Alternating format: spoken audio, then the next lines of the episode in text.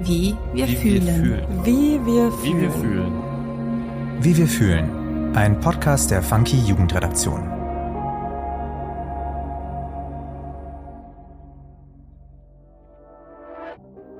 Hi, ich bin Lena und du hörst den neuen Funky-Podcast Wie wir fühlen.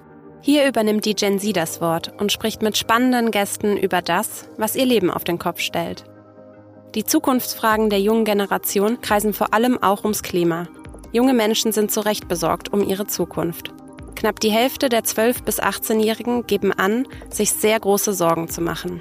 Und das ist alarmierend. Viele von ihnen sind bereit zu handeln. In dieser Staffel werde ich mit einigen von ihnen sprechen. In der heutigen Folge spreche ich mit Moritz Böll. Moritz ist Klimaaktivist, engagiert sich außerdem bei den Grünen. Neben seinem Studium in Köln ist er auch für Students for Future aktiv und organisiert die Public Climate School in Köln mit. Sein Hauptprojekt jedoch ist die bundesweite Fahrraddemo ohne Kerosin nach Berlin. Die Fahrraddemo gibt es mittlerweile schon seit drei Jahren. Und so wurde bereits auf tausenden Kilometern für mehr Klimaschutz und Klimagerechtigkeit demonstriert. Das Besondere daran, die Forderungen werden über verschiedene Demorouten aus ganz Deutschland wortwörtlich ins politische Berlin getragen. Moritz, du organisierst jährlich die Fahrraddemo ohne Kerosin nach Berlin. Du warst im letzten Jahr Pressesprecher bei Students for Future, du hast im November die Public Climate School in Köln mitorganisiert und du bist bei den Grünen aktiv. Woher nimmst du die ganze Zeit? ähm, das frage ich mich selbst auch manchmal. Ähm, klar, es ist sehr viel Arbeit, aber ich ziehe auch ganz viel Kraft daraus und deswegen ähm, schaffe ich das immer, mir das einzuräumen. Aber klar, manchmal leidet das Studium drunter oder andere oder, oder Freundschaften, aber ähm, ja, es ist eine große Motivation da, deswegen kriege ich das dann irgendwie immer hin. Dann erzähl doch mal, wie du bei Students for Future gelandet bist. Äh, ja, das ist mittlerweile schon ein paar Jahre her. Ich erinnere mich an so einen Moment, wo ich das erste Mal auf einer Fridays for Future Demonstration war, wo ich richtig Gänsehaut hatte auf dem Bahnhofsvorplatz hier in, in Köln und super dankbar war, dass ähm, junge Menschen ähm, eben die Stimme erheben. Und was bei mir, ich bin nur ein paar Jahre älter als die ursprüngliche Fridays for Future Generation, in meiner Schulzeit immer total gefehlt hat, diese, diese politische Auseinandersetzung und das Artikulieren von politischen Themen.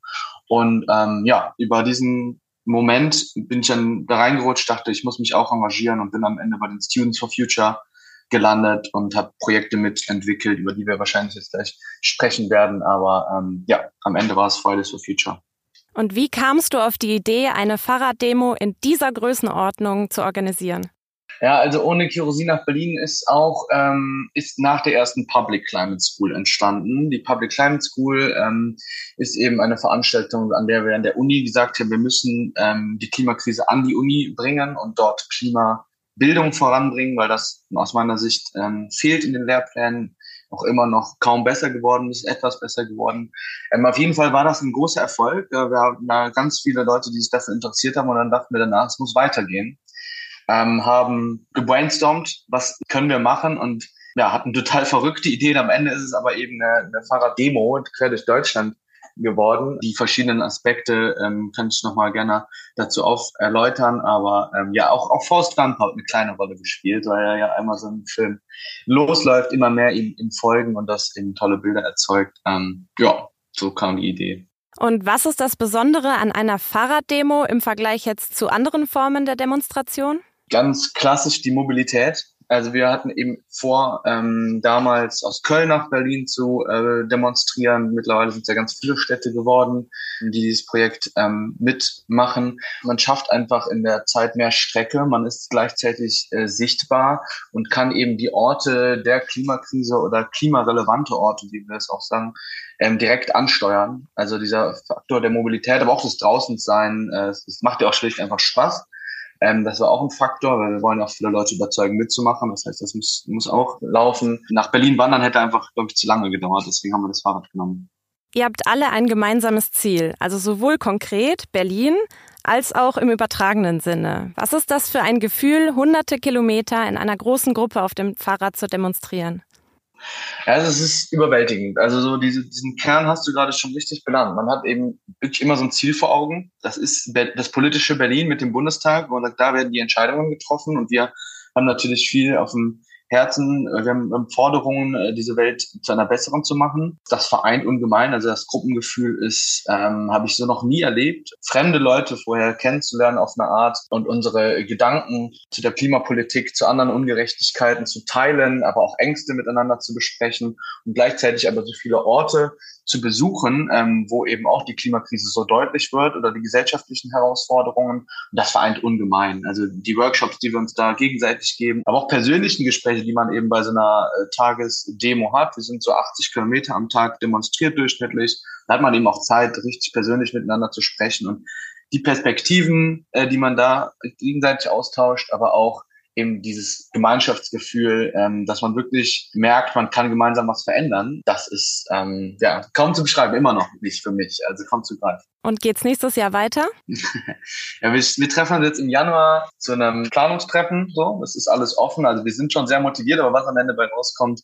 das werden wir dann sehen. Ähm, vielleicht mit ein paar Abänderungen, aber die Stimmung ist gut. Ich nehme es sehr an, ja. Alles klar. Ähm, du hast eben die Public Climate School erwähnt und auch ein bisschen was dahinter steckt. Kannst du sagen, warum solche Projekte deiner Meinung nach so wichtig sind? Ja, damals hat die, die Klimabewegung vor allem die Schülerinnen stattgefunden auf der Straße und bei uns Studierenden hatte, haben wir uns gefragt, warum passiert eigentlich an der Uni nichts? Früher waren es auch Studierende, die, die eben große Gesellschaftsveränderungen vorangebracht haben. Und ähm, ja, aus dieser Lücke haben wir dann überlegt, ähm, ich glaube, die Idee ist in Leipzig bei Studierenden entstanden, eben eine bundesweite Public Climate School zu organisieren, wo wir eben einerseits Forderungen an die Universität stellen, aber auch ein eigenes Bildungsprogramm auf die Beine äh, stellen, weil ähm, der Hashtag Unite Behind the Science, der ist, kommt ja auch nicht von irgendwoher.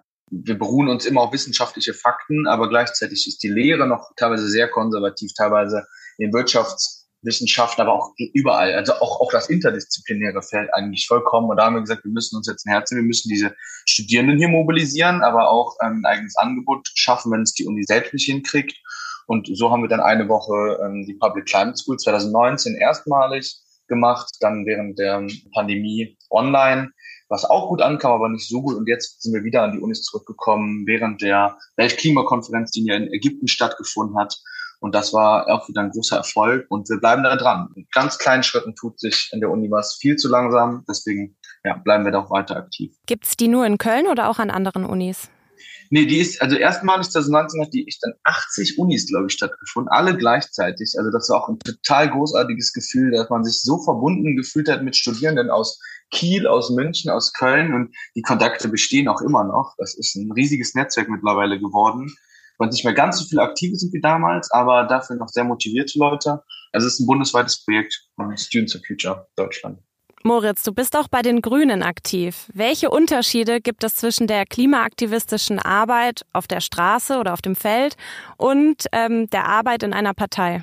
Mm, genau, ich, ich mache beides, ähm, weil ich beides für sehr wichtig halte, weiß es aber auch sehr gut zu trennen. Ähm, Unterschiede gibt es viele. Es gibt auch Gemeinsamkeiten. Ich glaube, die Gemeinsamkeit ist, dass man Dinge verändern will, ähm, lenken will, ähm, im besten Fall zu einer, zu einer gerechteren, besseren Welt jetzt aus, aus grüner Perspektive. Klar, Parteipolitik ist geordneter, hat klarere Rahmen ähm, und muss am Ende eben auch für Entscheidungen einstehen. Aber ähm, ich, ich bin auch bei den Grünen aktiv, weil ich am Ende glaube, dass wir in einer ähm, in Demokratie, in einer repräsentativen Demokratie eben leben. Und da kann es nur über die Parlamente laufen, die letztendlichen Entscheidungen. Deswegen ist es da so wichtig, dass Leute Verantwortung übernehmen. Und aus meiner Sicht haben eben Aktivisten die Aufseite da, die Debatten zu lenken, Aufmerksamkeit auf, auf Missstände zu lenken und ähm, da ist es natürlich ein bisschen kurzweiliger. Die, die ähm, Hierarchien sind niedriger und man kann auch einfach mal Forderungen aufstellen, ohne sie komplett bis ins letzte Detail zu Ende gedacht haben. Äh, das soll nicht heißen, dass unsere Forderungen nicht durchdacht wären, aber man kann viel klarere Sprache sprechen aus meiner Sicht. Ich genieße das sehr, in beidem aktiv zu sein ähm, und auch zu verstehen, was Politiker für, für ähm, Herausforderungen haben und dass sie auch, auch Jahre später noch für, für bestimmte Dinge einstehen müssen. Und ähm, ja, so hat beides Vor- und Nachteile und es braucht beides. Es braucht insgesamt einfach sehr engagierte Menschen, die, die für ihre Ziele eintreten. Und hast du das Gefühl, es gibt einen Unterschied in der Wirkung? Also, dass es mehr Wirkung zeigt, auf die Straße zu gehen, als die langsamen Mühlen der politischen Entscheidungen? Also ich glaube, es ist ein Zusammenspiel aus beidem. Wenn man die politischen Veränderungen ähm, betrachtet, die in den letzten Jahren passiert sind, dann, dann kann man sich das nicht ohne den jeweils anderen Part denken. Was ich in erster Linie einfach erstmal beim Aktivismus genieße, dass ich so meine, meine Ängste, meine politischen Interesse erstmal einfach nur artikulieren kann. So was mir auf dem Herzen liegt, ähm, ja, nach außen zu tragen. Und ich bin auch sehr dankbar, dass wir das in Deutschland so, so frei machen können. Ähm, das muss ich auch dazu sagen aber es kommt dann am Ende eben auch auf die Machthabenden an. Und ich glaube, dass in der Wirkung am Ende Politiker am, am längeren Hebel sitzen. Wir brauchen richtig beherzte Entscheidungen von politischen EntscheidungsträgerInnen eben, die richtig was umlegen. Und, und dabei unterstützen wir Aktivisten. Aber am Ende messbar weiß ich es nicht. Es braucht beides und deswegen engagiere ich mich auch in beidem. Ähm, davon bin ich überzeugt. Okay. Ich würde jetzt mit einer Schnellfragerunde starten. Okay. Also ganz unter dem Motto, wie wir fühlen, so heißt ja mhm. unser Podcast. Okay. Und du kannst mit einem Wort, aber auch mit wenigen Worten antworten. Gerne. Wie hast du dich gefühlt, als ihr das erste Mal mit dem Fahrrad Berlin erreicht habt? Puh, ich war aufgewühlt und wütend. Okay. Wie fühlt sich das an, dass euer Ohne Kerosin nach Berlin Film in den Kinos gezeigt wird? Ist immer wieder aufregend, in, in freudiger Erwartung auf die, auf die Reaktionen und ob die Menschen verstanden haben, was wir äußern wollen. Wie hast du dich gefühlt, als du das erste Mal im Namen von Students for Future gesprochen hast? Super aufgeregt, ähm, weil ich so viel unterbringen wollte. Ich war aber auch total dankbar, dass mehr Menschen ihre Aufmerksamkeit und Zeit schenken. Und wie fühlst du dich, wenn du an die Zukunft denkst? Das ist sehr ambivalent. Ähm, einerseits habe ich echt große Ängste, ob wir das als Menschheit bewältigen können, die Klimakrise und die Gerechtigkeiten ja vorantreiben können. Und andererseits hoffnungsvoll, weil ich viele super motivierte Menschen treffe, die mir Kraft geben. Danke. Das war's schon mit unserer Schnellfragerunde. Danke auch. Und jetzt habe ich noch ein paar kleine Fragen an dich zum Schluss. Was bedeutet es für dich ganz persönlich, dich auf so vielfältige Weise für das Klima einzusetzen? Klar, von außen gesehen ist es nur Notwendigkeit. Ich glaube, das kann kaum noch jemand abstreiten. Ähm, mir gibt es einen gewissen Sinn in meinem Leben, was, was bewirken zu wollen und, und Ungerechtigkeiten eben nicht zu akzeptieren und zu sagen, man kann nichts machen, sondern am Ende sind all diese Probleme Menschen gemacht und ähm, wir können sie aber dementsprechend auch ähm, bewältigen. Also es kostet mich viel Kraft, aber ich schöpfe auch viel Kraft und man macht auch einfach grundsätzlich ganz viele bereichernde Erfahrungen einfach und trifft ähm, großartige Menschen und es gibt mir einen gewissen Sinn in meinem Leben. Findest du, es liegt eine besondere Verantwortung bei jungen Menschen? Nein, ganz im Gegenteil würde ich sagen besonders bei den älteren Menschen liegt eine große Verantwortung, ähm, Solidarität mit einer jüngeren Generation zu zeigen, weil ja ganz klar wir einfach noch länger auf dieser, dieser Erde leben. Auch eine ältere Generation muss eben Angst ablegen aus meiner Sicht und positiv für Veränderungen sein. Ja, am Ende haben wir sehr viel zu gewinnen als ganze Gesellschaft. Aber wie kommt es, dass gerade diese Veränderungen von der jungen Generation auskommen? Gute Frage. ähm, Spürt die die Angst mehr? Ich glaube, dass, dass so man sich in der Überforderung von so einer globalisierten Welt damit sich nicht zufrieden gibt, sondern dass da irgendwie versucht wird, sich damit weiter auseinanderzusetzen und eben einfach dieses Gefühl, dass es so nicht weitergehen kann, dass es sich jetzt dringend was ändern muss. Und ich glaube, da haben sich ältere Menschen einfach schon mehr an die Ungerechtigkeiten gewöhnt und gesagt, wir können uns kaum anders gestalten. Und diesen Mut der jungen Generation finde ich total ähm, ansteckend. Die meisten CDU-Wähler beispielsweise sind über 60, über 50, über 60 und die versauen aus meiner Sicht total viel für uns alle. Ja, deswegen kommt es am Ende auf die ältere Generation an. Okay, super, vielen Dank. Danke auch. Mit der Fahrraddemo hat Moritz eine besondere Form der Demonstration initiiert, die unglaublich gut auf die Klimabewegung passt. Betont wird dabei besonders die zwingend notwendige Verkehrswende. Die Demonstrierenden eint das Gefühl der Notwendigkeit, ihre Forderungen, aber auch ihre Ängste. Interessant war im Gespräch mit Moritz auch, dass er sowohl in der Politik als auch im Aktivismus tätig ist und dass nur beides in Wechselwirkung miteinander langfristig etwas verändern kann. Zu einer gerechteren, besseren Welt gehört trotzdem der demokratische Weg, der Weg über die Parlamente. Das zeigt uns, dass sowohl Aktivismus als auch die politischen Entscheidungen wichtig für eine bessere Zukunft sind. Vielen Dank, Moritz, für das tolle Gespräch und danke euch fürs Zuhören. Bis zum nächsten Mal. Wie wir fühlen. Ein Podcast der Funky Jugendredaktion. Produktion und Redaktion Nina Sabo und Lena Enders.